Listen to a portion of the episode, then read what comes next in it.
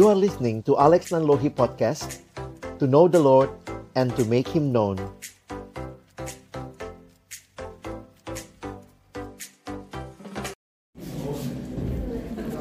Shalom, selamat malam Teman-teman masih bisa konsentrasi ya? Bisa Oke okay. Saya banyak nyiapin slide, cuman saya pikir di sini saya tidak jelaskan ikutin slide saya. Jadi saya mungkin lebih umum begitu ya. Coba jelaskan nanti kalau ada pertanyaan nanti saya coba masuk ke slide ya. Mari kita berdoa sebelum kita membaca merenungkan firman. Bapak di dalam surga kami bersyukur buat kesempatan ini. Tuhan memberikan kepada kami waktu bagi kami untuk membuka firman-Mu. Kami mohon bukalah juga hati kami. Jadikanlah hati kami seperti tanah yang baik. Supaya ketika benih firman Tuhan ditaburkan, itu boleh sungguh-sungguh berakar, bertumbuh, dan juga berbuah nyata di dalam hidup kami. Berkati hambamu yang menyampaikan dan setiap kami yang mendengarkan.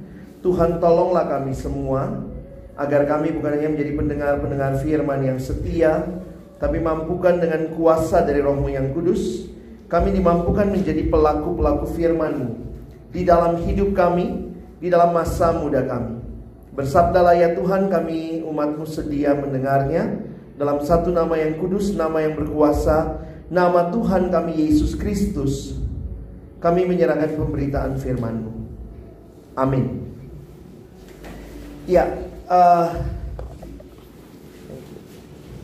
Malam ini saya coba menolong teman-teman untuk mengerti tema ini.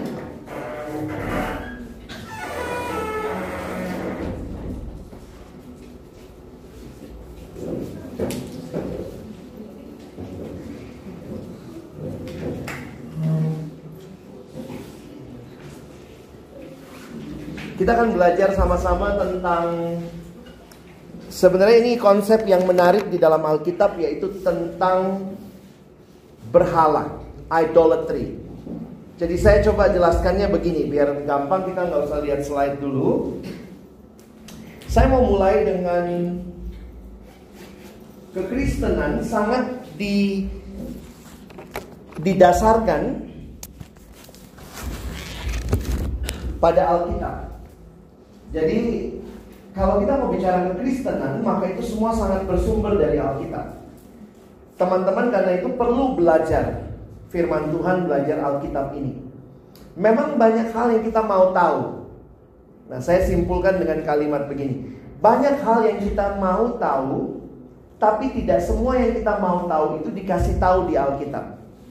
Jadi karena itu teologi Kristen itu bersumber dari firman Tuhan. Itu dulu kita mesti pegang.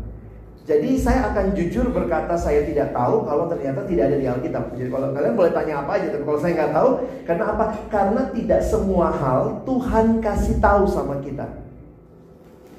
Saya menyimpulkannya, Tuhan memberitahu kepada kita hal-hal yang kita perlu tahu, bukan semua hal yang kita mau tahu. Yang kita perlu tahu, bukan semua hal yang kita mau tahu. Ada anak misalnya, siapa sih nama istri Lot? Cari bolak-balik di Alkitab nggak ada nama istri Lot. Kita nggak dikasih tahu. Ya, paling kita cuma tahu oh nama istri Lot nyolot, nyonya Lot. gitu ya. Jadi jangan nyolot.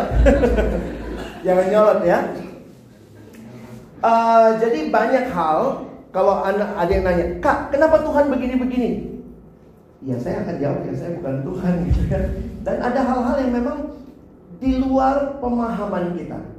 Nah saya bilang begini bukan berarti saya nggak mau jawab pertanyaanmu, tapi saya mau kita juga waktu bertanya kita menyadari ada hal-hal yang jelas dikatakan, ya kita katakan, tapi hal yang uh, pakai prinsip perjanjian lama ya, yang Alkitab diam sebaiknya kita diam, yang Alkitab nyatakan ya sebaiknya kita bicarakan. Contohnya misalnya, ada apa di kantong kanan saya ini?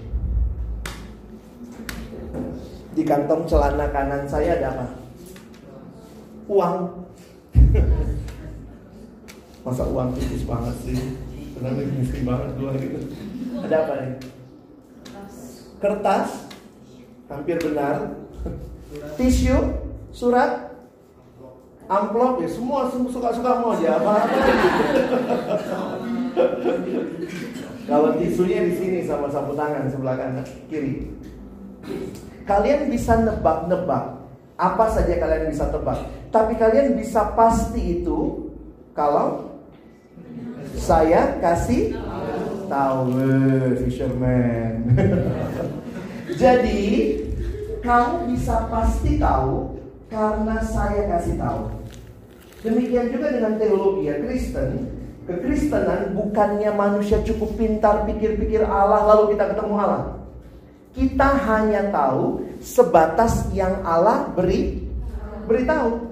Dan yang Allah beritahu ada di dalam Alkitab. Jadi kalau misalnya kita bilang tuh, tapi kenapa begini begini begini? Nah, balik lagi, kamu mesti baca Alkitabnya. Ada hal-hal yang tidak Tuhan kasih tahu, ada hal-hal yang Tuhan kasih tahu. Makanya ingat prinsipnya yang Alkitab bicara, kita bicara, yang Alkitab diam, kita juga diam. Kenapa? Kita bukan Allah. Jadi kita jangan uh, merasa diri lebih tahu dari Allah. Ada anak yang bilang, kenapa sih Adam sama Hawa jatuh? Kalau saya yang di Taman Eden pasti nggak jatuh. Ya karena kau udah tahu ceritanya.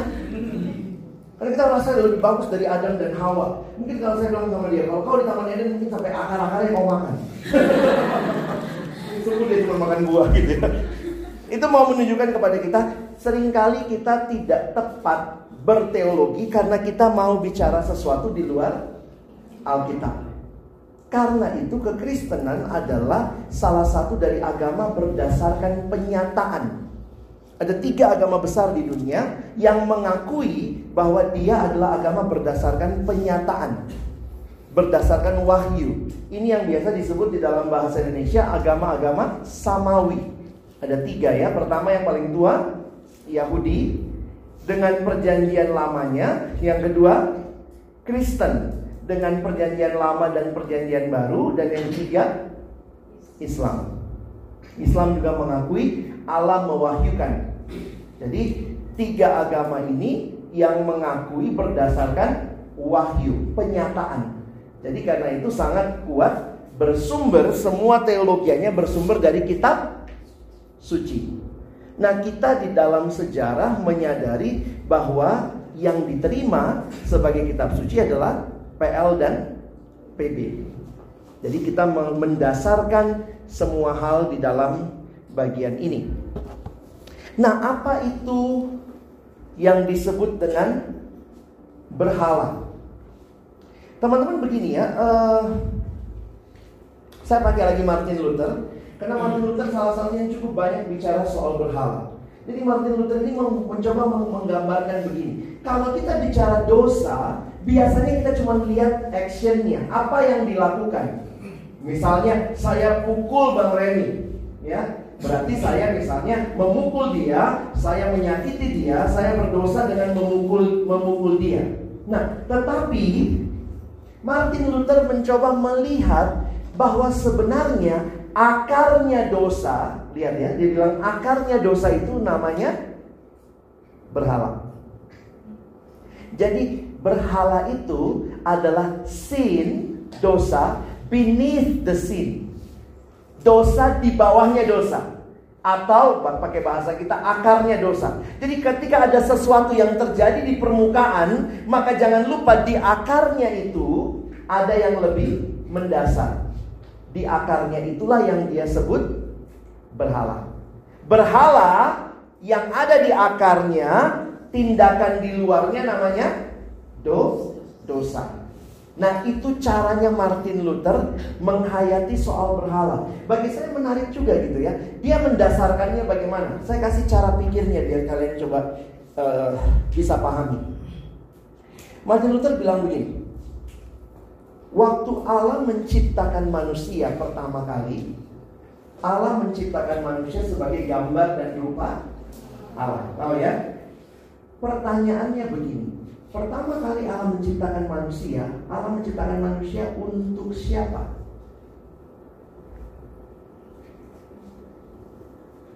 Allah ciptakan manusia untuk siapa?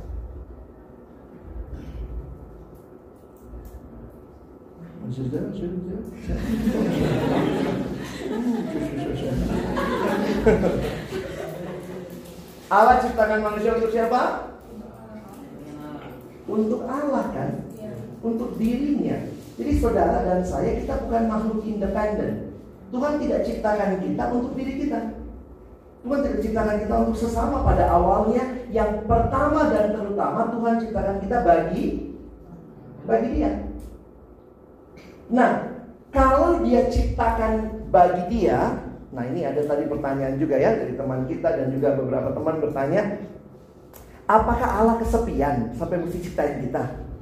Aduh, nggak ada mainan nih, ah bikin Alex cetek gitu ya. Alex ada, ah, gitu, ah dia tambah rame gitu ya. itu Allah yang sangat iseng ya. Puji Tuhan kita punya Allah nggak seiseng itu ya. Nah pertanyaannya, apa tujuan Allah menciptakan kita? Lalu ada ayat, misalnya coba lihat di dalam uh, Yesaya 43. Coba lihat ya. Yesaya 43. Teman-teman coba lihat di dalam ayat yang ke 7. Yesaya 43 ayat yang ke-7 Coba lihat sama-sama ya saya 43 ayat 7. Kita baca ya kalau sudah ketemu. Ayo, satu, dua, iya. Semua orang yang disebutkan dengan namaku, yang kuciptakan untuk pemuliaanku, yang kubentuk dan yang juga kujadikan. Kalau saya tanya berdasarkan ayat itu, apa tujuan Tuhan menciptakan kita? Untuk kemuliaannya. Pertanyaannya, apakah Tuhan kurang mulia, lalu ciptakan kita untuk muliakan Dia, lalu kita mulia, mulia, lalu Dia tambah mulia? Tidak. Kalau begitu, apa artinya? Kita orang Kristen banyak banget jargonnya ya. Kita dicipta untuk kemuliaan Allah. Maksudnya apa? Apa maksudnya Tuhan menciptakan kita untuk kemuliaannya? Kalau teman-teman bayangkan begini ya, pasti Tuhan tidak ciptakan kita karena dia kurang mulia.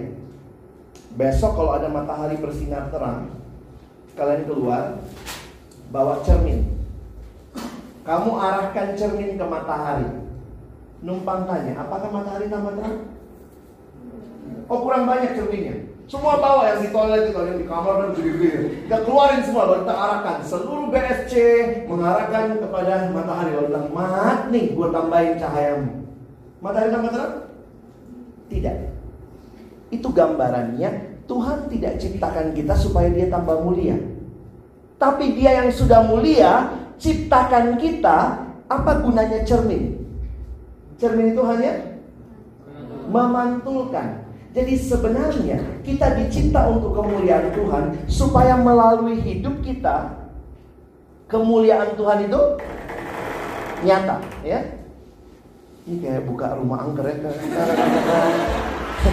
oh, mari ke Aca. nah, biarin aja gitu. Serem juga yang datang rambut panjang. Jadi Tuhan ciptakan kita untuk kemuliaannya, itu berarti saudara dan saya yang dicipta Tuhan harusnya merefleksikan kemuliaan Tuhan. Apa maksudnya merefleksikan kemuliaan Tuhan? Kalau Tuhan itu kudus, kita harus kudus. Jangan Tuhannya kudus, kita kudis. Nggak klop. Ada orang-orang yang suka malu dibilang kudus. Apalagi kalau di kampus gitu ya. Ih, lu sok kudus. Loh, saya bilang bukan sok kudus. Misalnya saya, nama saya Alex Marga saya Nanlohi. Alex Nanlohi. Kalau orang bilang dasar, Kak Alex sok Nanlohi, marah nggak saya? Kok sok Nanlohi? Saya bukan sok Nanlohi, saya memang Nanlohi. Jadi kalau orang bilang dasar kau sok kudus, bilang apa? Enggak, saya enggak sok kudus, saya memang kudus. Bapakku kudus, masa aku kudus? Jadi jangan marah dibilang sok kudus. Bukan sok, saya memang kudus. Saya memancarkan kemuliaan Tuhan. Makanya gambar Allah itu konsep yang menarik sekali. Biasanya di depan kelas, biasanya selain burung Garuda ada siapa berdua? Presiden sama wakil presiden ya. Satu kali saya tanya gitu ya sama anak SMP. Saya pelayan ke SMP. Saya tanya mana presiden kita? Semua tunjuk itu, itu. Saya bilang kalau itu presiden kita numpang tanya di sekolahmu ada berapa presiden? Karena tiap kelas punya satu. Sumur-sumur di toilet nggak ada. Itu presiden kita? Bukan, itu cuma fotonya, gambarnya. Jadi waktu dibilang manusia gambar Allah, kita bukan kita bukan Allah. Kita hanya menggambarkan Allah. Harusnya waktu orang lihat hidup kita, siapa yang dia lihat? Allah. Ada nggak temanmu di kelas? Ih kau Allah banget. Belum? Ih, berarti belum terjadi dong. Loh, ini logikanya kan? Harusnya waktu orang lihat hidup kita, kita gambar Allah. Makanya ada lagu itu. Kulihat di wajahmu kemuliaan Raja. Ku kasihi kau dengan kasih Tuhan. Waktu orang lihat hidupmu, orang lihat Allah nggak? Atau orang lihat hidupmu, orang lihat, ih dasar kau ya anak setan. Berarti apa yang lebih kelihatan? Kesetananmu. Ngek. Begini lagi gitu Coba tangkap dulu konsep ini ya. Jadi Allah menciptakan manusia sebagai gambarnya. Sebagai gambarnya adalah untuk menggambarkan Allah. Tapi jangan, makanya orang bilang ada yang minder. Aku nggak ada apa-apanya loh. Kamu jangan berpikir kamu cuma gambar biasa. Ingat loh, kamu menggambarkan Allah. Konsep ini penting banget. Kita itu sedang menggambarkan Allah. Coba lihat sebentar di dalam saya kayaknya udah sesi lah ya kita saya ikutin uh, alur pikir ini aja. Coba lihat kejadian satu.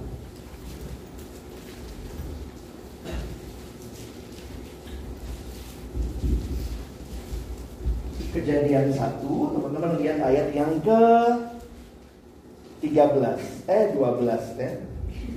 11 sampai 13 deh. Kejadian 1, 11 sampai 13. Kalau ada yang punya Alkitab berbahasa Inggris di handphonenya, coba sambil buka nanti kita bandingkan ya. Terjemahannya ambil NIV aja, New International Version. NIV. NIV ya. Yuk, kita baca dulu bahasa Indonesia-nya. Ayat 11 sampai 13. Teman-teman baca ya. Satu, dua, iya. Berfirmanlah Allah.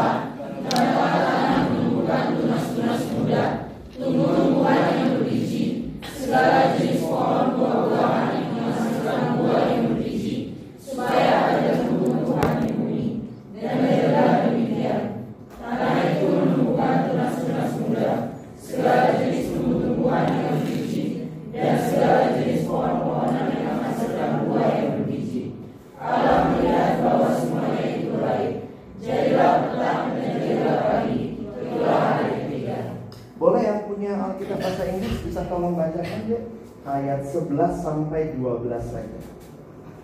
Coba dengar kata apa yang diulang. Bisa tolong? Kejadian satu, sudah? Boleh? uh, Kejadian 1 ayat 11 God said, Let the land produce ve- vegetation, plants yielding seed according to their kinds, and trees bearing fruit with seed in according to their kinds. It was so. Ayat 12 The land produced vegetation, plant yielding seeds according to their kinds, and trees bearing fruit with seed in it according to their kinds. God saw that it was good. Apa kata yang diulang? According to their kinds. Indonesia terjemahnya apa? Menurut segala jenis. Jadi ini kalimatnya kalau Indonesia bagi saya kurang kelihatan, kalau Inggris lebih kelihatan. According to their kinds, according to their kinds, Indonesia menerjemahkan menurut jenisnya. Jadi contoh begini, kalian pernah makan mangga? Pernah. Ada mangga apa aja? Jangan bilang mangga matang, mangga kurang matang, mangga manis. Mangganya jenis apa aja? Manis, mangga apa lagi? Golek, Salah ya, apalah. Semua lah yang mangga-mangga ya. Mangga manis, ada yang manis segala macam. Nah, sekarang perhatikan begini. Setiap mangga itu Diciptakan menurut jenisnya. Itu cara Alkitab menjelaskan. Jadi begitu orang lihat buah yang semacam itu di mana pun itu orang langsung bilang itu mangga. Jadi sebenarnya ada konsep. Jadi apa ya? Mungkin begini. Ada konsep kemanggaan. Manggahnes. Manggahnes atau manggahship. Jadi semua yang diciptakan itu menurut kemanggaan. Jadi mangga dicipta menurut kemanggaan. Pepaya menurut kepepayaan. Nah, you got my ya. Jadi semua benda atau semua uh, tumbuhan itu diciptakan mewakili jenisnya. Nah, sekarang lihat ayat 25. Kejadian 1 ayat 24 25. Kita baca Indonesia dulu ya. Satu dua ya.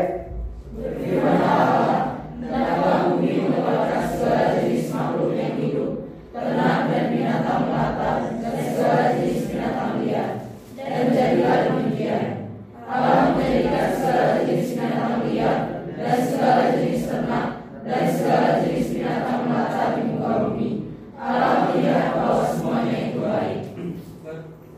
Sampai situ dulu ya, yang lain baca di rumah ya. Apa kalau pengen baca Alkitab kan jarang-jarang gitu. baca di rumah ya. Oke, bisa tolong Inggrisnya? God saved by the first living creatures according to their kinds, cattle, creeping things, and wild animals, each according to its kind. It was so. God made the wild animals according to their kinds, the cattle according to their kinds, and all the creatures that creep along the ground according to their kinds. God saw that it was good. Apa yang diulang lah? According to their kinds. Kalian pernah lihat gajah di mana aja di dunia? India. Indonesia ada juga ya? Lampung ada gajah ya? Ada SPG lagi, sekolah pelatihan gajah. Ada yang mau daftar? Di mana lagi? Thailand ada gajah? Ada. Di Afrika ada gajah? Nah, semua gajah itu dengan berbagai jenisnya according to its kind diciptakan menurut kegajahan. Bisa. Semua anjing diciptakan menurut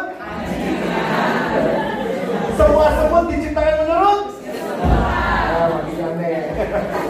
Nah, perhatikan baik-baik. Hewan diciptakan menurut jenisnya. Tumbuhan diciptakan menurut jenisnya. Begitu manusia dicipta, perhatikan, manusia tidak dicipta mewakili kemanusiaan. The one and only creature yang tidak dicipta mewakili kemanusiaan adalah manusia. Makanya langsung baca ayat 26. Ayat 27, 26 dan 27. Tadi kan kita baca 25, 24, 25. Sekarang 26, 27. Satu, dua ya. Berfirman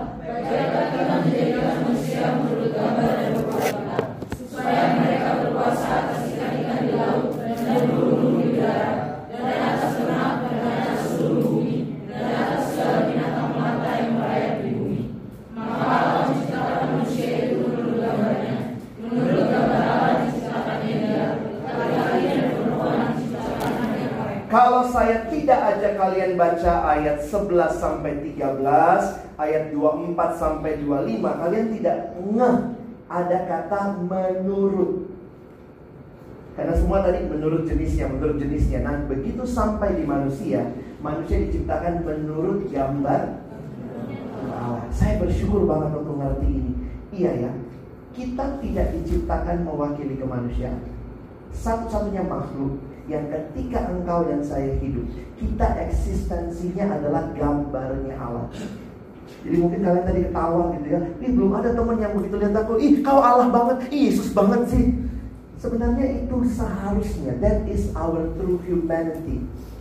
Kita harusnya menggambarkan Allah. Itu yang dimaksud dicipta untuk kemuliaan Allah supaya kebenaran Allah, kekudusan Allah, keadilan Allah nyata di dalam hidup yang namanya makhluk manusia. Babi nggak pernah kenal kekudusan. Dia nggak merit, dia, dia ketemu siapa aja dia meritin kan dia sama babi kan. Anjing juga gitu, asal ketemu lompat gitu ya, naik. Kita manusia nggak begitu, kenapa kita mewakili Allah loh? Nah, itu satu hal yang luar biasa. Manusia adalah ciptaan Allah, gambar Allah. Kita dicipta supaya di dalam. Jadi gini, harusnya kan yang memelihara bumi ini siapa? Allah kan? Maksudnya gini, yang cipta siapa? Allah. Harusnya siapa yang ngurus? Allah. Tapi Allah mempercayakan tugas itu kepada yang namanya gambar Allah. Manusia.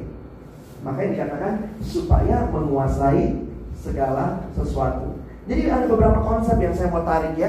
Yang pertama begini, kalau kita adalah ciptaan Allah, maka sebenarnya kita ini miliknya siapa? Miliknya Allah. Kalau saya cipta benda ini, pertama kali benda ini dicipta, punya siapa? Punya saya yang mencipta. Mungkin kalau bilang tapi bisa dijual, tahan dulu otak dagangmu. Begitu sebuah benda dicipta, itu milik penciptanya. Jadi sebenarnya kita itu manusia ciptaan Allah, berarti manusia adalah milik Allah, hamba Allah. Dipertegas lagi dengan pertanyaan teologis tadi. Manusia dicipta untuk siapa? Kita dicipta untuk Allah.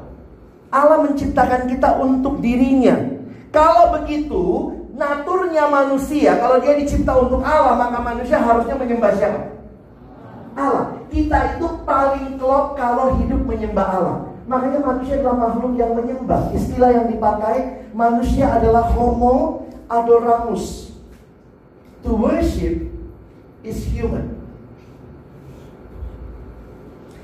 Pilihanmu dan pilihanku dalam hidup adalah menyembah. Tidak ada kita yang tidak menyembah. Kita pasti sedang menyembah. Setuju kan? Kau bilang, ah enggak, masa saya menyembah? Kita itu pernah nonton Minion? Pernah yang kecil-kecil kuning itu ya? ada hal yang menarik. Minion itu menggambarkan doktrin manusianya Alkitab. Manusia itu pasti makhluk yang menyembah. Makanya minion itu paling lemes kalau nggak ada yang dia ikutin kan. Oke dia cari tuan, sayangnya selalu dia cari tuan yang paling jahat. Dia, dia cari terus, dia cari terus, ikutin ini, ikutin Dracula, ikutin dinosaurus gitu ya ceritanya. Nah dia selalu menyembah. Itu natur manusia. Jadi pilihanmu dalam hidup dan pilihanku bukan begini. Kita nggak punya pilihan menyembah atau tidak menyembah. Pilihan kita apa? Sedang menyembah Allah yang benar atau sedang menyembah Allah yang tidak benar. Kita tidak pernah punya pilihan tidak menyembah karena kita makhluk yang diciptakan untuk menyembah. Bisa dapat poin saya? Kalau kita menyembah Allah yang benar, itulah seharusnya. Kalau kita sedang menyembah yang bukan Allah yang benar, namanya apa? Berhala. Bisa paham? Makanya tidak heran. Kenapa perintah pertama? Apa perintah pertama dari 10 hukum Taurat? Hmm? Jangan ada padamu. Kenapa Tuhan kasih perintah begitu? Karena dia tahu kita adalah makhluk yang pasti menyembah. Maka Tuhan bilang, di tengah-tengah banyaknya Allah, jangan ada Allah lain. Jadi sebenarnya Alkitab mau menunjukkan kepada kita bagaimana hidup kita yang seharusnya menyembah Allah. Wah kalian cepet nangkep ya udah kita tutup doa ya. Jadi berhala itu apa? Berhala itu adalah konsekuensi logis dari hidup yang menyembah yang sedang tidak menyembah Allah yang benar. Jadi berhala jangan selalu pikir oh jimat, patung-patung. Berhala itu banyak hal dalam hidup bisa jadi berhala. Selain Tuhan yang benar. Dan yang ini saya lanjutkan dulu ya. Kalau begitu, manusia hanya menemukan kepuasan sejati di dalam penciptanya. Karena kan cuma pencipta yang bisa memuaskan. Saya kutip doanya Santo Agustinus. Santo Agustinus mengatakan begini. Tuhan, Engkau menanamkan dalam hati kami kesenangan untuk memujimu. Karena itulah tujuan kita dicipta ya. Engkau menciptakan kami bagimu. Dan hati kami gelisah sebelum beristirahat padamu. Saya senang bahasa Inggrisnya ada permainan kata ya. You created us for yourself and our soul are restless until they find rest in you. Hati kita tuh selalu restless sampai kita beristirahat, bersandar kepada Allah. Kalian mungkin kenal orang ini, orang berikut ini, dia orang pintar. Siapa dia? Blaise Pascal. Jangan pikir dia cuma orang pintar, dia juga anak Tuhan sungguh-sungguh. Di masanya Blaise Pascal pun dianggap sebagai salah seorang teolog. Ini tulisan dia, kita baca sama-sama ya. Satu dua ya. Hati manusia yang kecil, namun tetap tidak akan memuaskannya. Hanya Sang Pencipta yang bisa. Jadi perhatikan, hanya Sang Pencipta yang bisa memuaskannya. Jadi teman-teman mari ingat sama-sama. Kepuasan sejati tidak akan pernah kita dapatkan dari kategori ciptaan. Entah itu sesuatu, entah itu seseorang, tidak mungkin kita dapatkan. Hanya mungkin dari pencipta. Nah, ini penting untuk kita pahami. Kepuasan sejati bukan dari yang horizontal, tapi dari yang vertikal. Sampai sini cukup jelas? Nah, pertanyaannya, berhala-berhala dalam hidup tuh apa aja sih? Ya semua yang bukan Tuhan gitu ya. Uh, saya coba gambarkan begini dulu ya, sebelum kita ke slide lagi. Ternyata setiap hal di luar diri kita yang bukan Tuhan, yang sedang kita sembah itu bisa jadi berhala. Karena itu perhatikan, berhala itu tidak selamanya hal yang jahat. Berhala bisa dari hal yang baik. Hal yang baik biarlah tetap di kategori baik. Karena kalau hal yang baik kita jadikan utama, maka itu jadi berhala. Ingat, yang harus utama cuma Tuhan. Contohnya begini. Uang baik ya? Baik ya? Begitu uang jadi utama itu jadi berhala. Bisa lihat ya bedanya? Jadi uang tuh baik. Ada anak remaja kan pernah baru ikut retret kali ya dia. Terus dia bilang, iya bener ya Kak Alex ya. Apa itu? Akar segala kejahatan adalah uang. Dia bilang, eh ingat dong, bukan begitu ayatnya. Akar segala kejahatan adalah cinta uang, bukan uangnya. Ayatnya kan bilang cinta uang. Saya bilang kalau kamu nggak suka uangnya kasih saya. Masih banyak pelayanan perlu dibiayai. Orang tua baik kan? Bisa jadi berhala? Bisa. Seorang anak datang sama saya, lalu kemudian dia bilang, tadi Kak Alex khotbah nggak boleh nyontek. Ini habis saya khotbah ya, nggak boleh nyontek. Iya nggak boleh. Di mana Kak ayatnya? Iya sih nggak ada ayat nyonteknya, tapi kan nggak boleh berbohong, nggak boleh berdusta, itu Alkitab. Kata mama saya boleh. Siapa mamamu? Bingung kan? Kata mama saya boleh. Saya bilang, ayo coba jelaskan. Lalu dia coba jelaskan. Jadi ternyata papanya itu pensiun akhir tahun. Jadi mamanya kasih ultimatum sama anak ini lagi akhir-akhir studi skripsi. Pokoknya nggak mau tahu ya. Akhir tahun ini mesti lulus. Kalau nggak kau biaya sendiri kuliahmu. Nggak tahu dari mana biaya kita.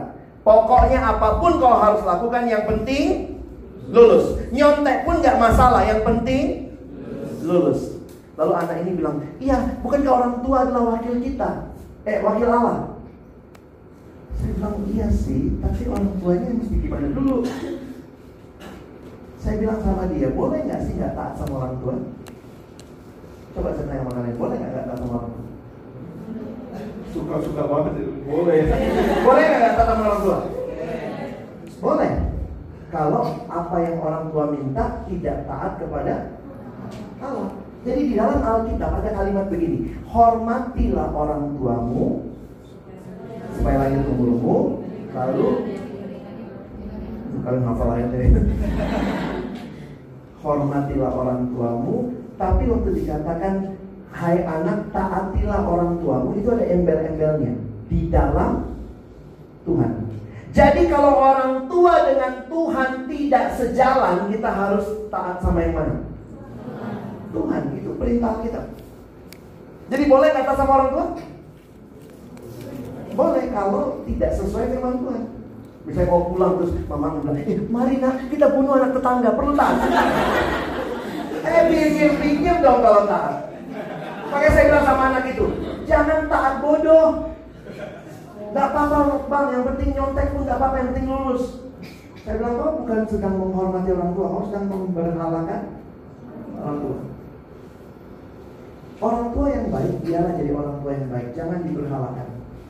Banyak orang memberhalakan orang secara sadar. Alkitab pakai dua kata. Taatilah orang tuamu. Itu ada embel-embelnya di dalam Tuhan. Tapi yang kedua, kita bilang hormatilah orang tuamu. Kata hormati orang tuamu nggak ada embel-embel belakangnya sebenarnya. Maksudnya apa? Dalam hal ketaatan kita punya pilihan. Kalau orang tua kita taat, kita taat. Tapi dalam hal hormat, nggak ada pilihan. Mau bapakmu baik, nggak baik, mamamu baik, nggak baik, hormat. Itu perintah kita. Kita kadang-kadang suka tukar. Sekalian nggak hormat, sekalian nggak taat. Itu suka kita. Oh, Alkitab nggak bilang hormatnya tetap. Jadi ah bapakku bukan bapak yang tanggung jawab, bapakku udah pergi sama perempuan lain. Hormat sama orang tua. Itu perintah kita. Tapi dalam ketaatan misalnya Bapak bilang, eh bunuhlah mamamu di rumah. jangan, jangan. Itu mesti Tangkap ya. Kadang-kadang kita susah membedakan yang mana hormat, yang mana taat. Kita sekali nggak hormat, udah banyak loh kadang-kadang orang tua kita pesannya pesan firman Tuhan juga kita nggak taat aja. Jadi saya waktu merenungkan ini, orang tua bisa jadi bisa jadi uh, berhala, bisa. Pacar bisa jadi berhala, bisa ada ada yang bikin status pacar sejati titik dua mengikuti semua keinginannya menjauhi semua larangannya. Oh, itu pacar Tuhan. Gitu ya kalau pacar nggak usah ke gereja. Ya sudahlah demi menyenangkan pacarku gitu. Jangan sampai hati-hati tuh ya kita mesti bisa bedakan yang mana. Jadi bagi abang gini kategorinya ciptaan itu tidak pernah memuaskan. Dia mungkin bisa memuaskan kita sementara. Jadi sebenarnya kalau kita pakai istilah yang lain, Tuhan Yesus mencoba menggambarkan kalau perjanjian lama kan gini, jangan ada padamu Allah lain. Di perjanjian baru Yesus bilang begini, seluruh hukum Taurat tersimpul dalam kalimat kasihi Tuhan Allahmu dan kasihi sesamamu. Boleh nggak saya bilang begini? Kita itu adalah apa yang kita cintai. You are what you love. You are what you worship. Itu kalimat PL. Yesus menggunakan you are what you love.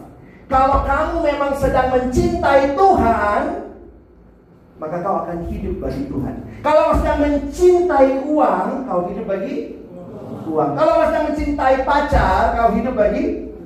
Nah itu yang Tuhan mau kita harus hati-hati. Sekarang pertanyaan abang begini, bagaimana caranya supaya berhala-berhala ini hilang daya tariknya? Kenapa? Karena memang kita lebih suka sama berhala daripada sama Tuhannya. Saya kasih contoh begini. Saya punya teman dulu, eh bukan dulu, sekarang juga masih berteman ya.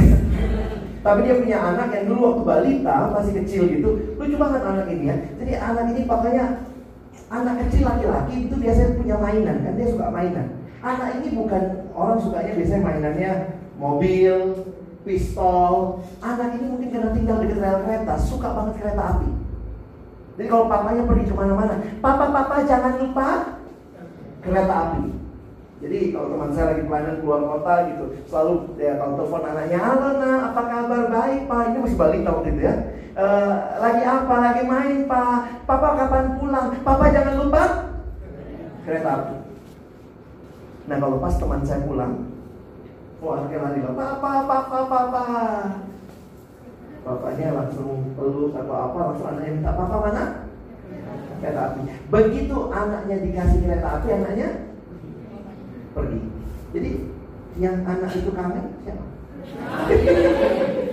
Teman-teman, kita tuh kangennya sama Tuhan atau sama berkat Tuhan ya?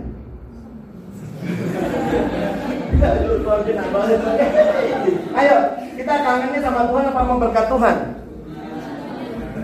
Jadi kadang-kadang kita mau kita maunya Tuhan yang memberkati. Tapi itu realita hidup kita. Makanya ada kalimat begini, saingan terberatnya Tuhan adalah berkatnya sendiri. Tuhan kasih kita uang, kita lebih cinta uang daripada Tuhan. Tuhan kasih kita orang tua, kita lebih cinta orang tua daripada Tuhan. Apakah orang tua baik? Baik. Apakah uang baik? Baik, tapi biarlah dia tetap jadi yang yang baik. Jangan jadikan yang paling utama. Apa sih artinya menjadikan paling utama? Ketika harga dirimu kau gantungkan biar mereka angkat. Ketika kau menggantungkan harga dirimu, keberhargaanmu dari apa yang kamu miliki. Kalau kamu sedang mencintai uang, sedang menyembah uang, maka kamu merasa sukses kalau banyak uang. banyak pacar, sampai susah carinya ya. kalau tujuan utamamu adalah orang tua segala-galanya, maka yang kau paling takut adalah menyakiti hati orang tua. Sehingga bisa jadi mungkin itu bukan hal yang Tuhan mau, tapi kamu setuju demi kebahagiaan orang tua. Emang bisa kayak begitu bang? Bisa, saya punya banyak contoh. Khususnya buat kita yang di lingkungan Kristen kan sangat dididik menghormati orang tua. Seorang teman selalu berjuang menyenangkan orang tuanya, apa pun dia lakukan buat orang tuanya termasuk dia korupsi di kantornya karena orang tuanya minta uang. Saya bilang itu bukan mencintai orang tua.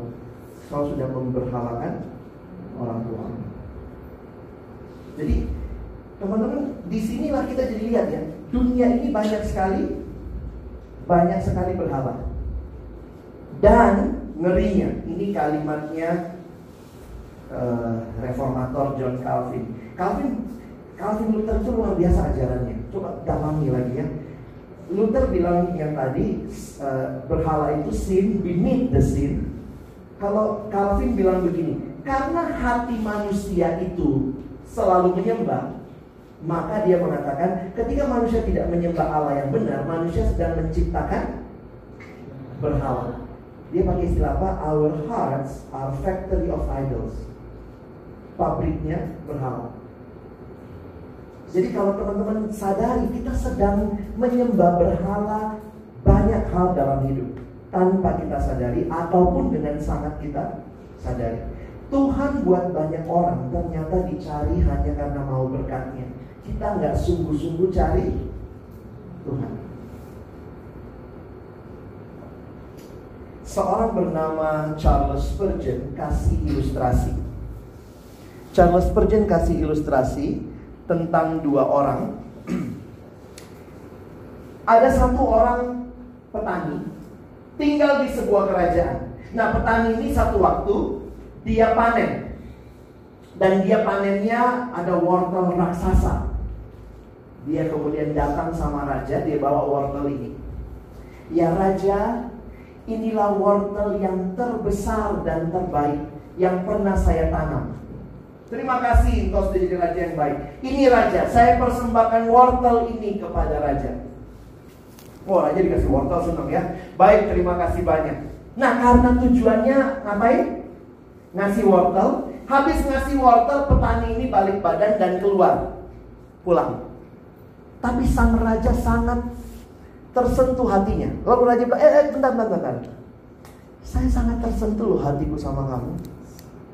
Terus kemudian raja bilang ini, saya mau kasih sepertiga kebun istana untukmu. Oh benar raja, oh terima kasih banyak.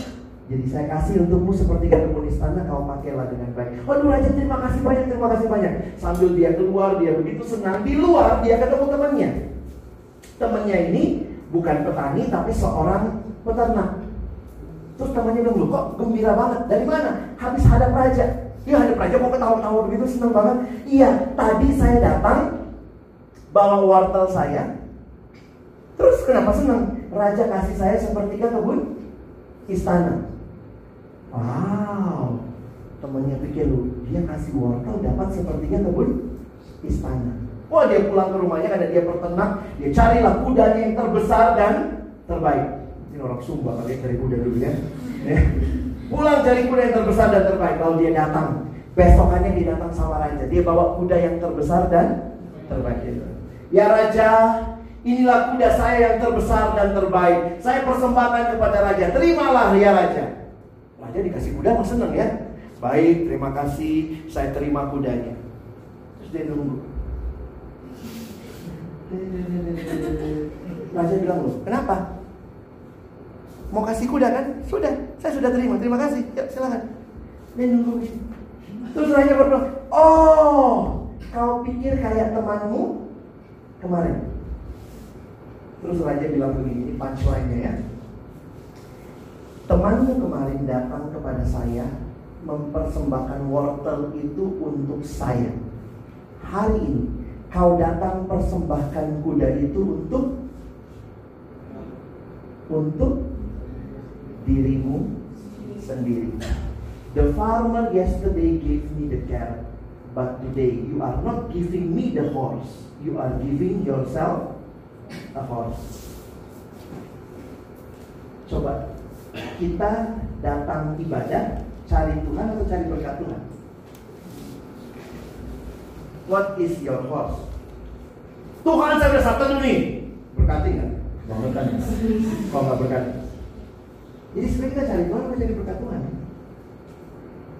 Banyak orang terlihat aktif ikut Tuhan melayani, tapi pertanyaan dasarnya sama. Apakah kamu sedang menyembah dirimu sendiri? Atau kamu sedang memang menyembah Tuhan? Kalau kamu datang untuk menikmati Tuhan, maka dikasih nggak dikasih berkat tetap Tuhan dimuliakan. Tapi kalau kamu datang hanya untuk cari berkat Tuhan, begitu kamu nggak dapat itu, marah. Bisa pahami nggak cerita ini ya? Ini menunjukkan kepada kita betapa rapuhnya kita. Gimana caranya? Sekarang apa masuk ke caranya ya? Karena tema kita ini adalah bagaimana kita menyadari hati-hati dengan berhala di hidup kita. Bagaimana caranya supaya kita tidak mencintai berhala tapi kita mencintai Tuhan? Caranya bagaimana? Supaya tidak main-main sama berhala, saya suka gambarkan begini. Bayangkan kalau kamu punya pasangan, suami atau istri. Kamu udah menikah, suami istri, tapi kemudian kamu cuma datang hari Minggu ke istrimu atau ke suamimu. Hari lain pergi ke wanita-wanita lain. Senin sama si Betty, Selasa sama si uh, siapa Jesse, Rabu sama si Maria, Marta, gitu ya. Terus gitu. Jadi kamu cuma hari Minggu balik sama istrimu. Bisa dibilang setia? Enggak. Bagaimana caranya supaya kamu tinggalkan Betty, Jessie, Maria, Marta? Cara terutama apa? Bersama istri. Terus bersamanya ngapain? Ngapain aja? Harus bersama istri tiap hari. Ada kalimat begini. Kamu harus terus-menerus jatuh cinta sama dia. Terus-menerus menikmati relasi dengan dia. Terus-menerus melihat dia sebagai segala-galanya sehingga semua yang indah yang lainnya akan pudar. Jadi teman-temanku, cara untuk tidak jatuh ke berhala, cara logika sederhananya, cintai Tuhan lebih dan lebih lagi. You want to overcome the berhala, the idols from your life? Love them more. Jadi apa tujuannya baca Alkitab? Supaya makin cinta Tuhan. Bukan supaya diberkati. Apa tujuannya rajin ke? Supaya makin cinta Tuhan. Jadi memang ada kalimat yang bilang begini ya. Jatuh cinta itu gampang. Yang sulit dalam hidup itu bangun cinta. Yes. Kalau lihat ih gue jatuh cinta banget sama dia. Tapi sesudah itu perlunya bangun cinta. Kalau saya mencintai Tuhan di retret, saya komitmen di camp, saya berkata Tuhan I want to love you more. Bukan pornografi, bukan game online, semua itu baik. Eh, porno enggak ya? porno enggak. Ya enggak baik. Kalau game online boleh main gak sih? Ya boleh lah ya, tapi jangan sampai kecanduan. Kalau itu jadi utama, harga dirimu tergantung. Udah level berapa? Kalau itu jadi harga dirimu, berarti kamu dapat harga diri dari game. Harga diri kita dari mana? Dari Tuhan yang ciptakan kita. Ada orang bisa begitu rupa menaruh harga diri pada drama Korea. Kau udah nonton yang ini? Aku udah udah. Kenapa? apa? Jadi kadang-kadang saya lihat, iya ya, sebenarnya when we put sadar apa tidak, kita itu makhluk yang menyembah, hati-hati kita sedang menyembah yang bukan Tuhan. Jadi pada dasar yang terutama, kamu mesti menemukan jangan-jangan ada berhala yang ada di alam hidup. Bukan jangan-jangan, pasti ada berhala. Masalahnya kita atasi apa tidak. Makanya Martin Luther bilang begini. Kenapa Tuhan mulai perintah pertama jangan ada padamu Allah lain? Dia jawabnya, karena tidak mungkin kita melanggar perintah yang lain tanpa terlebih dahulu melanggar perintah yang pertama. Dapat logikanya? Kalau kamu bersinah, jangan bersinah. Kalau kamu bersinah berarti berhala apa? Seks, cinta. Jadi masalahnya menurut Martin Luther yang dibereskan bukan cuma seksnya. Jangan bersinah, ayo ikut terapi supaya, supaya tidak bersinah. Pakai baju ada gemboknya misalnya, pakai celana pakai gembok misalnya. Bukan cuma itu. Bagi Martin Luther, kalau mau selesaikan dosanya, bangun cintanya kepada Tuhan sampai persinahan itu sirna. Kalau tiap hari yang kau lihat itu terus, itu terus, yang masuk itu terus, lama-lama kau makin cinta. Tapi kalau yang masuk terus firman Tuhan, terus persekutuan dengan Tuhan lama-lama itu mudah. Ini yang indah. Cinta Tuhan. Dan itulah obatnya untuk tidak mengikuti berhala. Cintalah Allah. Maka sejak saya mengerti itu teman-teman, saya jadi mikir gitu.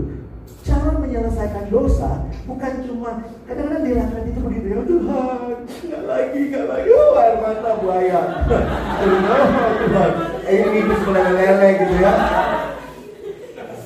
Pulang kok jatuh lagi. Karena saya pikir kadang-kadang yang kita selesaikan permukaannya.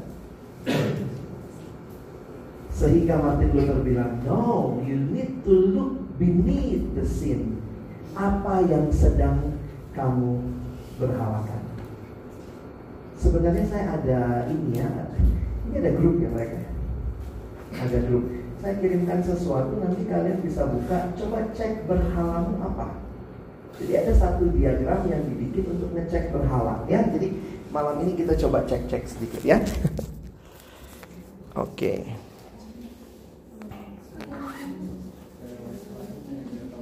Grupnya grup apa kalian? Oh lain ya. Jangan grup drama Korea ya. Jadi saya kirim ke siapa nih? Saya nggak punya nomor William. Eh, Julian. Oke, okay, Julian ya. Sebentar. Kamu mau foto saya yang mana, Jo? Udah banyak ya fotonya ya. Saya mau coba jelasin beberapa hal juga nanti ke teman-teman ya. Jadi coba perhatikan dulu. Uh, Julian BSC. Katanya lagi sibuk, Jul. Tulisannya sibuk.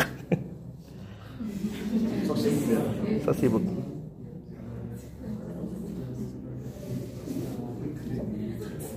Sudah terima? Belum? Belum ya? Uh, sebentar, saya juga belum kirim sih, jadi pasti kamu belum terima. Sebentar, belum terkirim. Oke. Okay. Nah, coba lihat, semoga sudah terima ya. Oh, kok belum?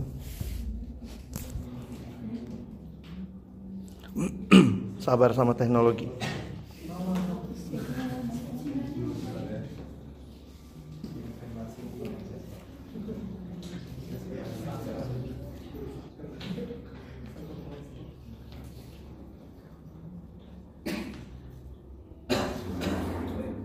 Sudah? Ada seorang bernama Timothy Keller yang tadi bukunya saya bawa ya. Ini dari bukunya dia. Dia coba mengajak kita melihat sebenarnya ada empat berhala dasar dalam hidup kita yang perlu kita atasi dan ini bukan sekedar bicara bendanya, tapi dia mencoba melihat apa kecenderungan hati yang terdalam. Jadi dia tulisnya begini ya. Bila Anda mencari kuasa, berarti berhalamu kuasa, power, control. Eh sorry, power ya. itu berarti mimpi terburukmu adalah dihina. Jadi saya waktu sadar juga gitu ya. Waktu saya perhati, uh, sorry, yang lain sudah kebuka? Sudah, ya. Kalau kamu mencari kuasa, berarti itu yang sangat kamu cari, maka mimpi terburukmu adalah dihina. Ada loh orang begini, saya juga ketemu dan ya saya juga pernah ngalamin. Jadi gini, kita itu pasti akan swing di antara berempat ini, cuma ada yang lebih dominan. Misalnya ada begini, pokoknya kita keluarga kita akan buktikan, dulu kita disepelekan. Pokoknya mesti ada anak kita yang kuliah. Ah itu, jadi dia merasa kalau dia punya kuasa, dia satisfied. Makanya mimpi terburuknya apa? Dihina. Orang di sekeliling Anda akan merasa digunakan dan masalah emosi Anda adalah masalah marah. Kamu paling marah kalau tidak dapat kuasa. Kalau mimpi, ya, kalau Anda mencari penerimaan. Nah, ini kita juga banyak di sini penerimaan. Maka mimpi terburukmu adalah penolakan. Orang di sekeliling Anda akan merasa tercekik karena kenapa kamu minta semua orang jadi pengikutmu, menyenangkan kamu. Ayo puji-puji saya gitu ya. Emosi masalah Anda pengecut. Kalau kamu suka kenyamanan, yang kamu cari kenyamanan, maka mimpi terburukmu stres dan tuntutan. Orang di sekelilingmu merasa dilupakan, emosimu adalah bosan. Kalau kamu kontrol masalah utamamu, Paling terburuk kamu nggak suka ketidakpastian. Orang di sekelilingmu akan merasa terhukum dan emosimu adalah risau. Nanti coba ambil waktu, sorry karena ini mesti dijelaskan atau mesti kita bukan masalah jelasin ya. Kamu mesti alami dulu. Kadang-kadang kita coba cari ya. Saya waktu perhatikan, saya kasih contoh. Abang kasih contoh langsung ya. Ada satu anak datang sama saya. Saya kasih contoh kasus langsung. Dan dia cerita, dia terjebak pornografi. Bang tolong doain saya, uh, saya terjebak pornografi dari SMP dan waktu itu dia sudah uh, lulus kuliah. Dia datang sama saya. Terus saya bilang, saya bisa doain kamu gimana? Dia bilang, uh, iya bang, saya itu masalah pornografi ini udah dari dulu saya suka uh, download lalu nonton gitu ya lalu masturbasi saya rasa puas tapi habis itu ada rasa bersalah jadi waktu dia cerita seperti itu saya harus bisa melihat dulu nih sebenarnya apa sih masalah utamanya bukan cuma apa yang di permukaan terus kemudian saya tanya lebih jauh tiba-tiba dia ngomong begini oh ya bang ada satu lagi Nah, sorry, saya ceritanya agak vulgar aja ya. Saya pakai kalian udah dewasa. Dia bilang, iya bang, tapi saya ada kelainan kali ya bang. Kenapa? Saya senang adegannya orang diperkosa. Hmm. Dia bilang dia senang adegan orang diperkosa. Saya langsung coba perhatikan sebenarnya apa kira-kira yang jadi berhala dia. Saya suruh dia cerita, bilang gimana masa kecilmu? Seperti apa? Barulah dia cerita. Ternyata dia kan cowok badannya kecil. Jadi dia selama SD SMP itu dibully. Jadi dia itu sangat dibully tidak punya teman yang banyak. Di SMA lah kelihatan dia punya potensi dalam studi jadi studinya bagus jadi anak ini kemudian jadi ya anak ini pintar lalu kemudian yang terjadi adalah dia bisa overcome bully orang dengan cara studinya. Jadi akhirnya timbullah dia merasa dirinya berharga kalau dia bisa mengontrol. Jadi ternyata berhala yang saya waktu ngobrol sama dia yang saya temukan adalah berhalanya dia mengontrol. Nah, kalau mengontrol ini tidak diselesaikan, timbulnya macam-macam. Jadi jangan pikir yang dibereskan atasnya aja. Kita mesti bereskan dasarnya. Dia mengontrol karena dia merasa dia akan dihargai dan jadi ada masalah mengontrol, ada masalah penerimaan. Karena itu dia senang dalam nafsu seksnya, dia senang yang menguasai. Makanya dia senang adegan orang diperkosa. Saya bodoh juga saya nanya, itu dapat di mana? Bilang, aduh bang, googling aja katanya. oh gitu ya. Aduh, coba sih, jangan ya. Cuma maksud saya begitu. Jadi akhirnya selera seksualnya itu. Lalu kemudian saya baru tahu juga di kepengurusan dia kan pengurus. Di pengurusan juga ternyata dia paling tidak disukai karena anaknya sangat mau mengontrol. Orang ngomong apa, oh begini, begini, begini, begini. Jadi dia itu kayak gak ada yang mau temenan sama dia. Jadi akhirnya saya jadi ngerti gitu ya. Kalau kontrolnya nggak dibereskan, bisa muncul di seks, bisa muncul di relasi sama orang. Saya baru tahu juga di rumah dia itu anak paling bungsu. Dia ngomong ke papa mamanya itu kasar banget. Saya sampai pikir lu anak Tuhan bukan sih? Karena sekali gitu. Apa sih telepon-telepon? Sibuk ini. Ya udah ntar pulang. Saya itu siapa? Papa. Hah? Sama papa yang. Ya, kalau papa gue digampar udah. Jadi dia punya relasi. Jadi bagi, bagi saya begini loh. Kalau sekarang saya misalnya ketemu orang dia cerita bang, tolong doain begini-begini. Saya kadang-kadang mikir kita mesti ketemu dasarnya nih. Dia harus belajar menyerahkan kontrol itu kepada Tuhan. Makanya anaknya itu kalau rapat ngecer. Kenapa? Kan dia paling takut sama ketidakpastian. Ya udah jam berapa? Kapan nih? Ayo. Jadi ada orang yang ya orang memang kita maunya janjian tepat waktu, tapi ini kayak desert. Kapan nih? Kapan nih? Lu kok berhala lu kontrol banget sih? Kenapa? Dia merasa tenang kalau dia mah mengontrol. Dia tidak merasa tenang kalau Tuhan mengontrol. Kalian bisa lihat ya? Nah saya nggak mau menganalisa kamu, kamu coba analisa dirimu sendiri. Kayaknya saya banyak di ini dan ini. Saya pribadi banyak banyak masalah di penerimaan. Dalam masa kecil saya juga karena saya pernah dibully, saya sulit sekali terima diri. Karena itu saya sangat takut dievaluasi. Ya kan? Karena kalau dievaluasi itu kan jadi kita maunya evaluasinya bagus-bagus gitu ya. Dan kita bisa menutupi dengan cara apa pura-pura rendah hati demi meninggikan mutu. bisa begitu kan? Kamu MC jangan saya deh, jangan saya. Kamu MC jangan saya, jangan saya. Gak paksa terus, paksa terus, paksa terus. Begitu dipaksa, oh iya, terus mulai dia jadi MC begitu bagus, terus ih gila bagus banget jadi MC. Hmm, jadi bisa loh. Kenapa? Karena ternyata saya merasa kalau saya doing something good, baru orang mana menerima. Sebenarnya siapa yang terima saya?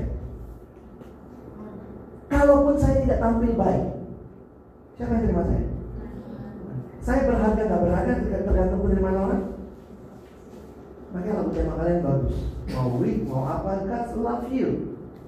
Itu bukan excuse untuk kita tidak mengubah diri. Jangan jadi itu juga. Oh, God still love me. Ya sudah, saya tetap aja nggak usah pakai baju bagus. Saya tetap aja nggak usah eh, rambut biar aja begitu. Kan tetap Tuhan mengasihiku. Ya, Tuhan mengasihiku, tapi kau tidak membuat dirimu dikasih ya.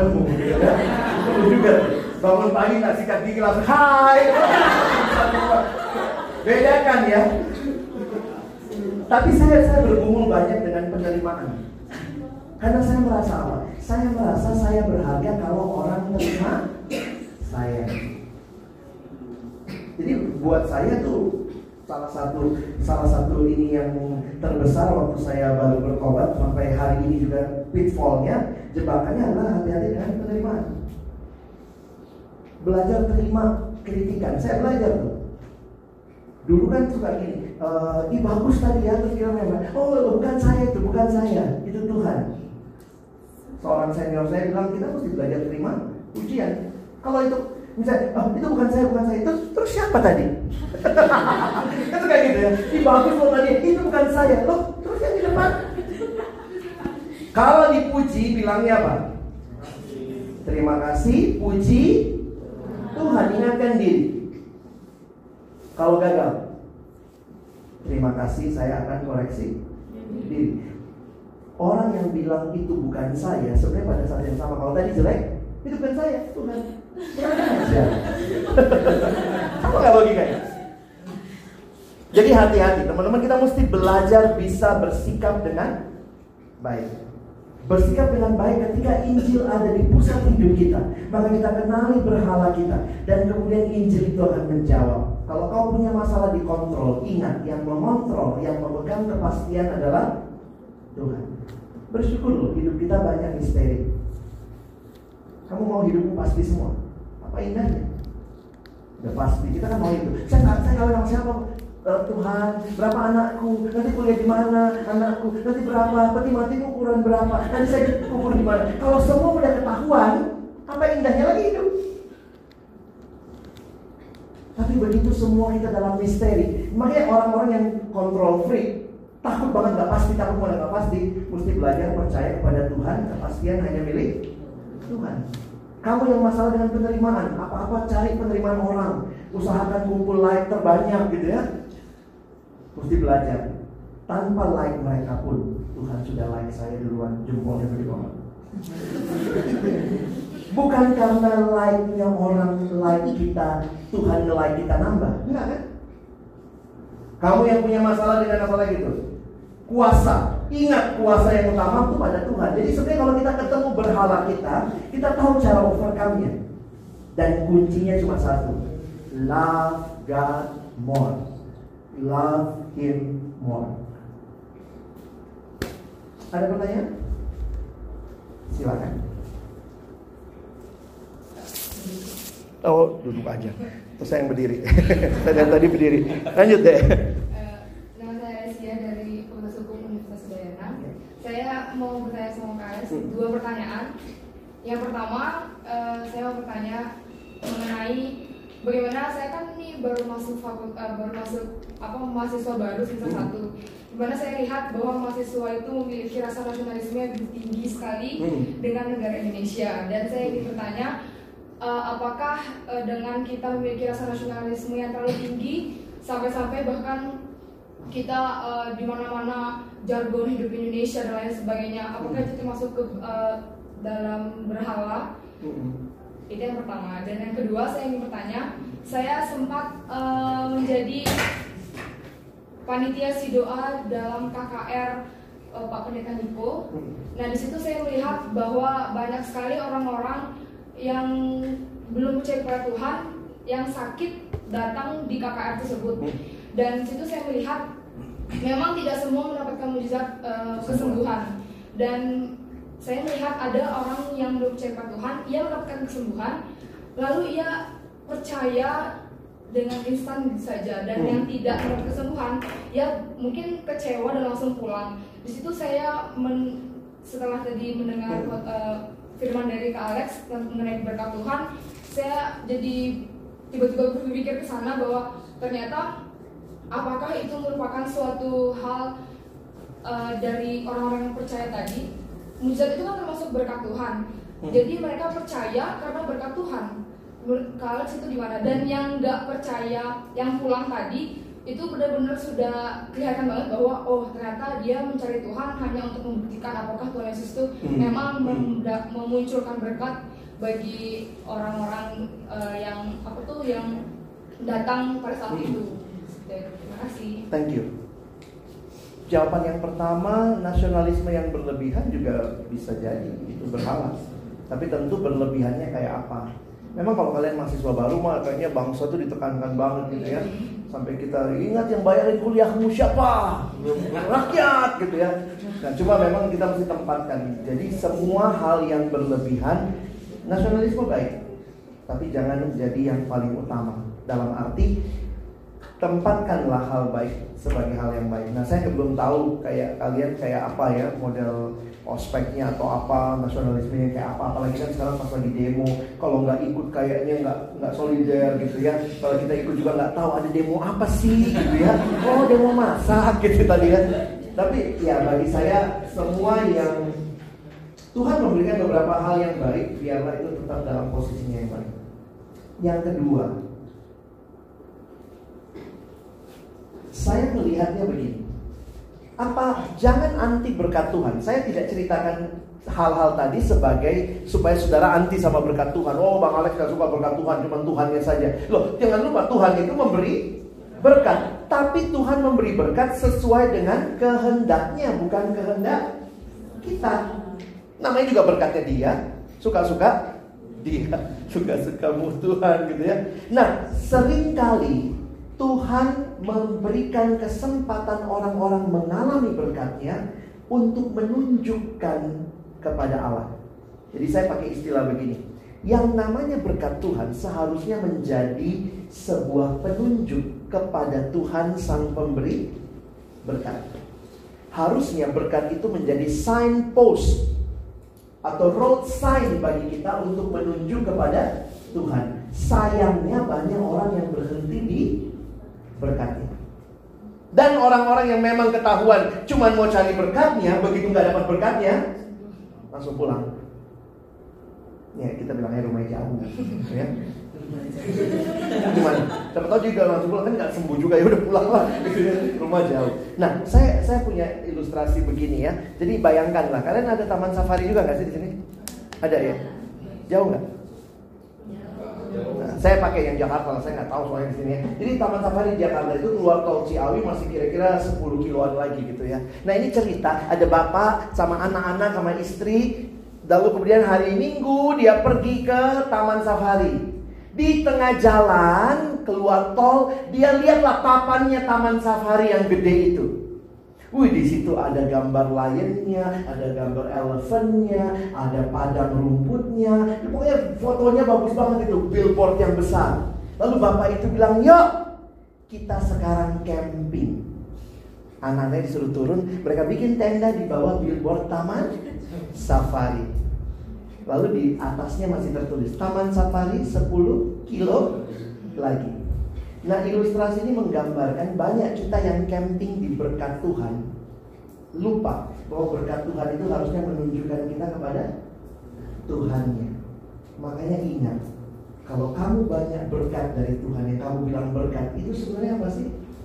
Mau mengingatkan kamu Ingatlah selalu akan Tuhan. Jadi jangan anti berkat Tuhan Tapi ingat Dapat berkat Tuhan Tidak dapat Tuhan You got nothing tapi dapat Tuhan, meskipun tanpa berkat Tuhan, you got everything. You have everything. Makanya saya senang dengan satu kalimat di Alkitab tentang penyembuhan waktu orang yang sakit kusta datang sama Yesus. Kalimatnya menarik. Tuhan, jika engkau mau, engkau dapat mentahirkan aku. Bagi saya itu iman loh. Iman itu bukan maunya saya, tapi maunya Tuhan. Jadi dia punya, coba dengar kalimatnya. Jika engkau mau, engkau dapat mentahirkan aku. Jadi di, di konsep dia Yesus bisa nggak mentahirkan? Bisa, tapi tergantung Yesus mau atau tidak. Jadi kalaupun dia tidak sembuh, dia tetap yakin nggak Yesus mampu? Oh yakin, Yesus mampu menyembuhkan, cuman masalahnya mau apa tidak? Ketika papa saya difonis kanker, stadium 4 prostat, saya juga bergumul. Walaupun saya sudah hamba Tuhan, saya bergumul dengan Tuhan. Saya bertanya Tuhan, kenapa saya alami ini? Oh, di situ teruji tuh motivasi saya. Jadi sebenarnya begini, kadang-kadang pergumulan itu tuh menguji motivasi. Kita cari Tuhan atau berkat Tuhan. Teman-teman, secara spontan saya saya tiba-tiba mikirnya begini. Saya sudah tinggalkan saya dulu ilmu komunikasi kan. Saya pikir kalau saya jadi presenter di radio, di TV udah kaya saya gitu ya eh jadi hamba Tuhan. Terus kemudian jadi saya, saya hitung-hitung sama Tuhan. Tuhan saya sudah tinggalkan semua mimpi saya masa depan saya. Saya sudah melayanimu. Kenapa saya alami ini? Sebenarnya saya cari Tuhan atau berkat Tuhan? Seolah-olah. Apa konsepnya? Kalau saya melayani Tuhan harusnya saya tidak boleh alami hal begini. Saya nggak kita begitu. Kita rasa Tuhan. Saya kan sudah begini saya kan sudah begini. Tapi seolah-olah Tuhan bilang Alex kalau kamu ikut aku, minta papamu nggak kanker, berarti kamu nggak pernah cari aku dong. Kamu cari aku demi apa? Di situ saya jadi sadar. Dan waktu saya sadar itu, itu menjelang saya menikah teman-teman ya. Waktu papa saya kena kanker itu kita kira 8 tahun yang lalu. Ya Tuhan sembuhkan papa saya sampai hari ini masih ada dalam anugerah Tuhan. Tapi dalam prosesnya itu Tuhan murnikan saya. Tuhan kayak nanya, kamu cari, jadi kamu melayaniku supaya keluargamu gak kenapa-napa. That is my horse. Itu kuda saya. Tuhan, ini pelayananku. Jangan apa-apa ini keluarga gue ya. Jadi sebenarnya saya melayani demi diri saya. Saya pikir Tuhan saya gak benar ini. Jadi waktu itu kemudian Tuhan kayak bilang, ingat, kalau kamu apa melayaniku, apa pun yang terjadi aku in control waktu itu udah bingung ya merit jalan terus nggak calon istri saya sudah bilang, udahlah kita fokus pengobatan papa. Saya pikir juga gimana nanti sembuh nggak sembuh gitu kan?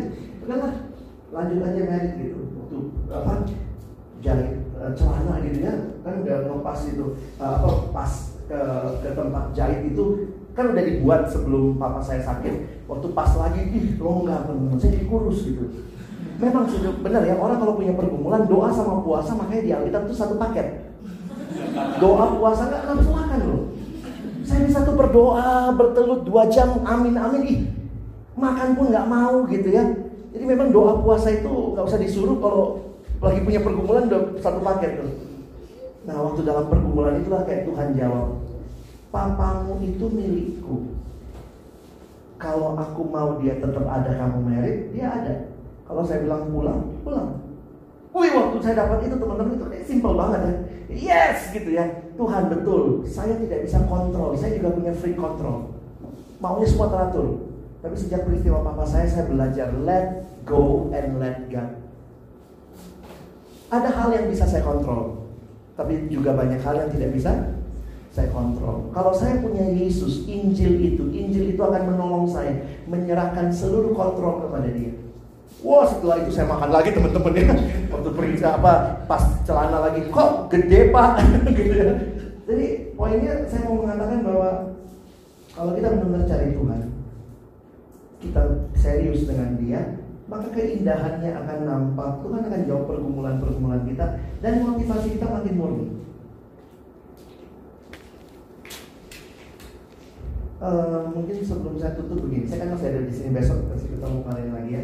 Saya tutup dengan ilustrasi ini ya. Kalian ingat di dalam Alkitab ada perumpamaan anak yang hilang?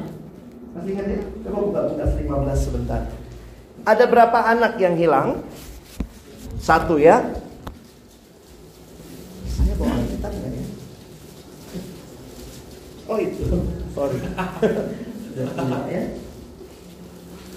Nah, anak yang yang hilang yang anak mana? Bungsu ya. Coba lihat Lukas 15.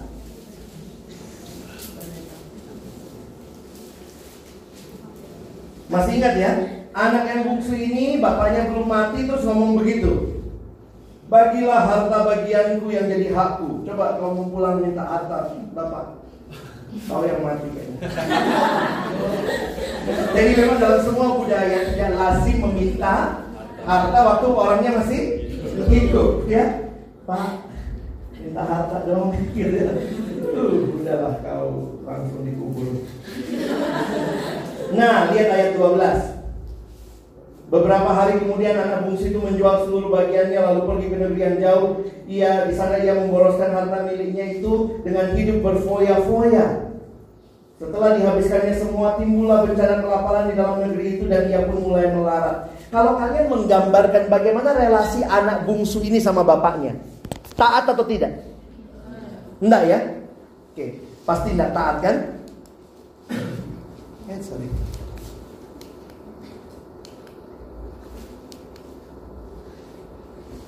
Kita lihat sebentar ya. Dia nggak taat sama bapaknya kan?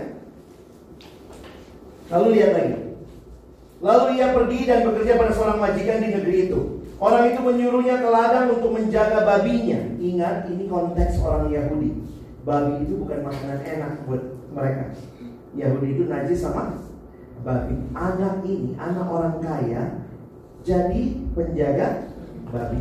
Bahkan rebutan sama babi untuk makan. Lihat ayat 16. Lalu ia ingin mengisi perutnya dengan ampas yang menjadi makanan babi itu.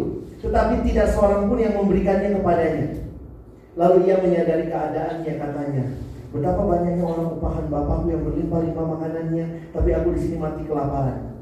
Aku akan bangkit dan pergi kepada bapakku dan berkata kepadanya, lihat ya, ini yang dia mau bilang sama bapaknya.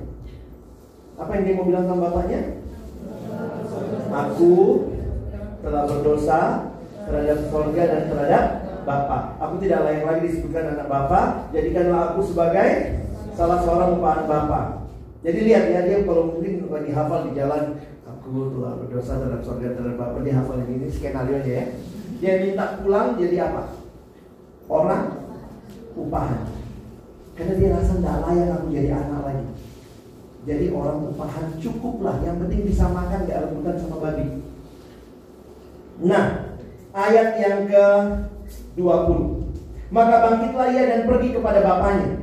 Ketika ia masih jauh, ayahnya telah melihatnya, lalu tergeraklah hatinya oleh belas kasihan. Kenapa ayahnya lihat? Gak sengaja lihat. Ayahnya nampaknya nunggu, menanti. Saya nggak tahu bapaknya dari jauh ya. Mungkin kalau anak ketahuan lah ya. Itu siapa? Anak lu atau babi? Bingung ya. Nah, kalian mesti lihat kalimat berikutnya ya.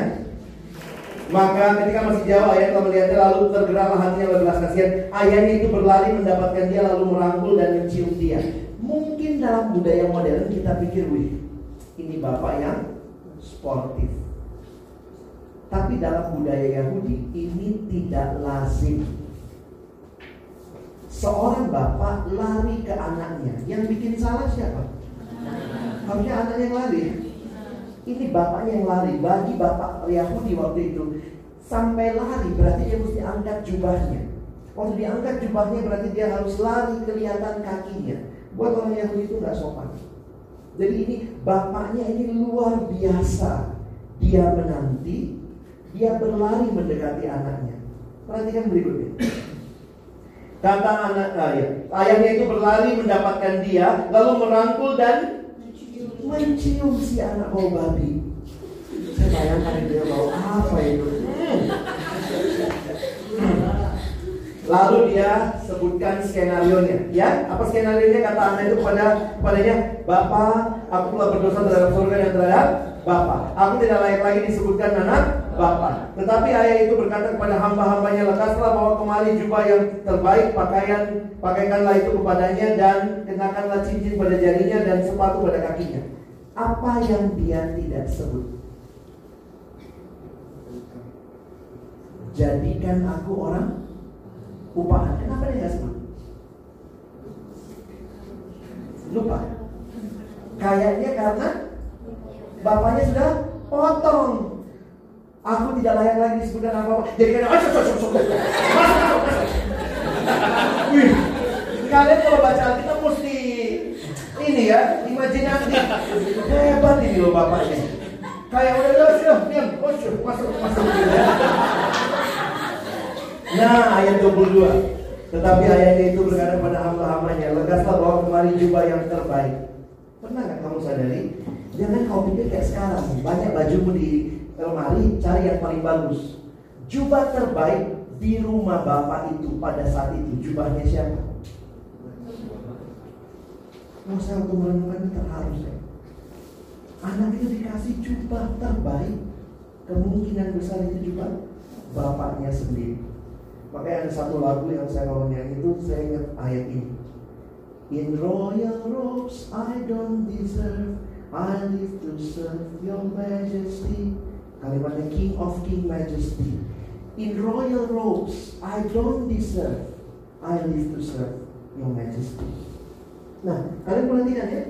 Lalu kemudian pakaikanlah itu kepadanya dan kenakanlah cincin. Cincin itu lambang apa? Pada waktu itu nggak ada kartu kredit. Tanda materai pada orang kaya adalah cincin. Jadi anak itu diterima kembali sebagai anak. Pakaikanlah sepatu. Kenapa? Pada waktu itu yang punya sepatu cuma tuan. Semua hamba nyeker. Nggak pakai sendal, nggak pakai sepatu. Jadi kita pikir, oh mana kayak kita di rumah aja jelas sepatu mana yang paling bagus enggak? Dikasih sepatu. Anak itu diterima penuh sebagai anak di rumah bapaknya. Dan ya seperti biasa lah ya. Dan ambillah anak lembu tambun itu ya, di mana manusia bersuka cita ada hewan yang menderita. Mungkin kamu juga waktu ikut studi ke sini berapa banyak babi mati di kampungmu demi pestamu kemarin. Di sini kau makan lagi babi kuyu.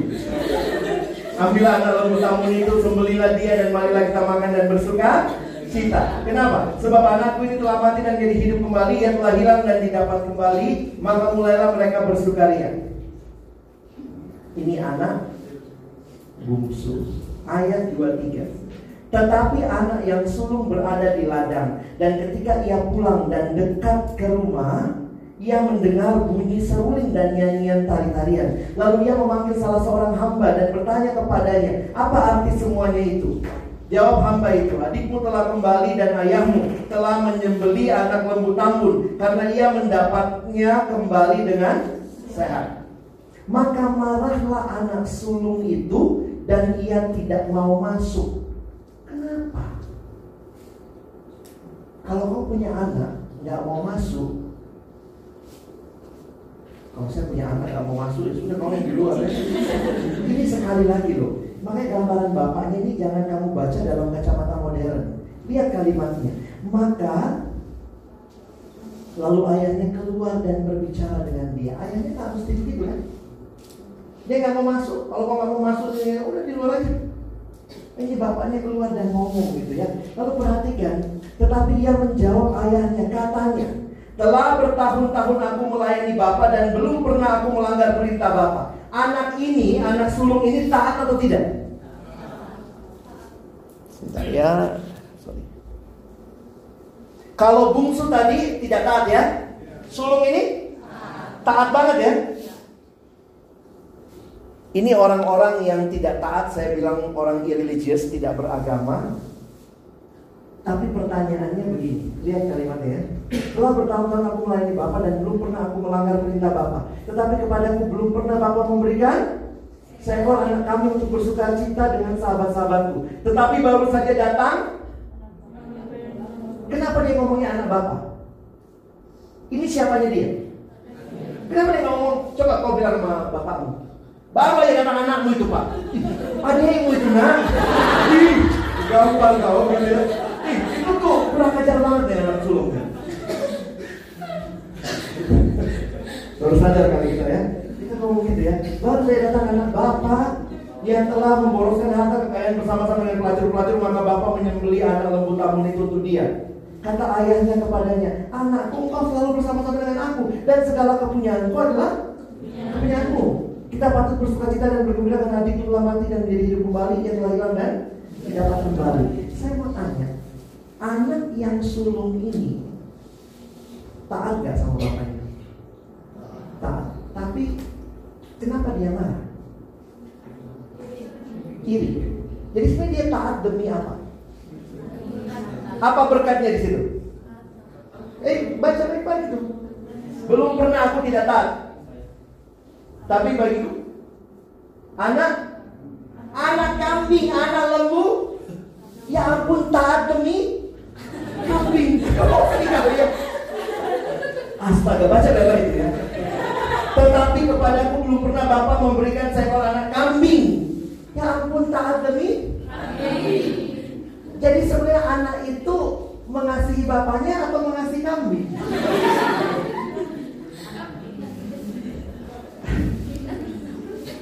Ini orang-orang beragama. Taat demi sesuatu. Taat demi sesuatu. Teman-teman, saya harus katakan begini. Seringkali waktu kita lihat hidup kita, kita suka bilang kita anak yang mana? Oh, aku anak bungsu tidak taat, tapi mungkin kamu bukannya tidak taat, kamu sudah taat, tapi bisa jadi kamu taat demi sesuatu. Sesuatu itu apa? Itu yang kau mesti cari tahu. Dan bagaimana mengatasi berhala-berhala itu? Harusnya kau melihat di pusat hidupmu, kita harus jadi ini gospel. Jadi Injil menolong kita melihat, melihat dengan jelas bahwa saya taat demi Tuhan, bukan demi sesuatu. Seringkali dulu saya KKR, saya bilang siapa yang masih nyontek, masih merokok, masih begini. Banyak orang yang ya, kalau saya KKR di sekolah Kristen, anaknya begini, hmm, merokok saya enggak, minum enggak, apa enggak. Jadi semua anak-anaknya modal yang ini taat. Jadi saya ubah KKR-nya. Siapa yang cari Tuhan demi sesuatu. Jadi itu membuat saya juga jadi menyadari siapa yang butuh Injil. Baik orang yang tidak taat maupun orang yang taat demi sesuatu. Harusnya kita semua datang sama Tuhan baharui lagi motivasi kita. Mintalah Tuhan tolong saya mengasihimu bukan karena apa yang kau punya, tapi karena aku mengasihimu sebagaimana engkau ada. Saya harap sesi-sesi besok makin menolong teman-teman melihat keindahan Injil ini ya. Injil dibutuhkan bukan cuma orang yang tidak taat, orang yang taat pun terus harus dikoreksi. Kita berdoa ya. Bapak Surgawi, terima kasih. Malam ini kami boleh melihat konsep yang jelas tentang manusia yang menyembah. Kami yang senantiasa mengasihi. Dan kami diingatkan, sering kali kami mengasihi bukan engkau. Kami mencari bukan engkau. Kami mencari berkatmu. Karena itulah Tuhan mengingatkan Jangan ada pada kami Allah lain. Kami bisa menjadikan diri kami sebagai Allah yang utama. Kami bisa menjadikan berkat-berkatmu yang lain Uang, seks, kekuasaan sebagai hal yang utama. Biarlah malam ini setelah kami mengerti konsep ini Kami bawa, kami renungkan Kami lihat lagi hidup kami. Tolong kami menikmati waktu-waktu ke depan dalam retret ini sampai selesai. Dan juga bagi kami yang mungkin masih punya pertanyaan pergumulan biarlah besok hari kami juga boleh mendiskusikannya. Kami bersyukur dalam nama Yesus kami berdoa. Amin. Terima kasih.